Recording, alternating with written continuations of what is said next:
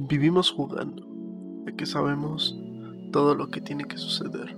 Pensamos que conocemos las consecuencias de cada decisión que surge en nuestro día a día. Imaginamos que con cada paso que tomamos estamos más cerca de ese gran algo que se nos promete dentro de nuestras cabezas o incluso dentro de la sociedad a la que pertenecemos.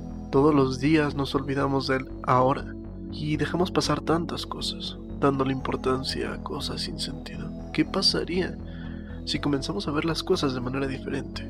Iniciar los días con la disposición de ser más, de aprender algo nuevo o simplemente lograr las metas que teníamos para el día. Ojo, completar tareas que son posibles, que nos llevan a un cambio mayor en el futuro, no pensar cosas imposibles. Yo podría proponerme convertirme en el mejor diseñador de algo, de lo que sea, y no lo voy a lograr puesto que para eso se necesita experiencia, un camino, planes, recursos, y no necesariamente económicos.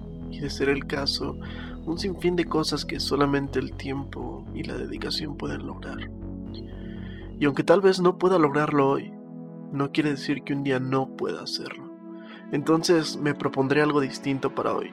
Leeré un capítulo de un libro de diseño, me informaré más del tema, o Investigaré qué es lo que tengo que saber.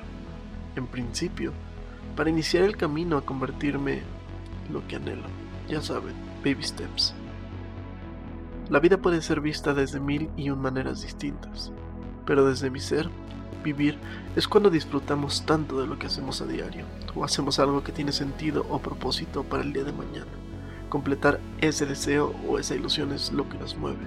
Comencemos a ver las cosas de manera distinta, Dejemos de soñar en exceso y comencemos a vivir, trabajando en lo que nos va a ayudar a alcanzar nuestros sueños, disfrutando las cosas que tenemos a nuestro alrededor, sacando provecho de los tiempos libres que tenemos o simplemente compartiendo lo que nos gusta con aquellos que amamos.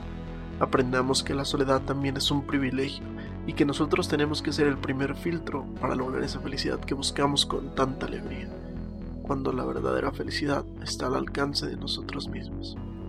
Solo falta hacer las preguntas correctas. ¿Por qué estoy haciendo esto? ¿Qué es lo que busco? Y una de las más importantes, ¿qué espero de todo esto?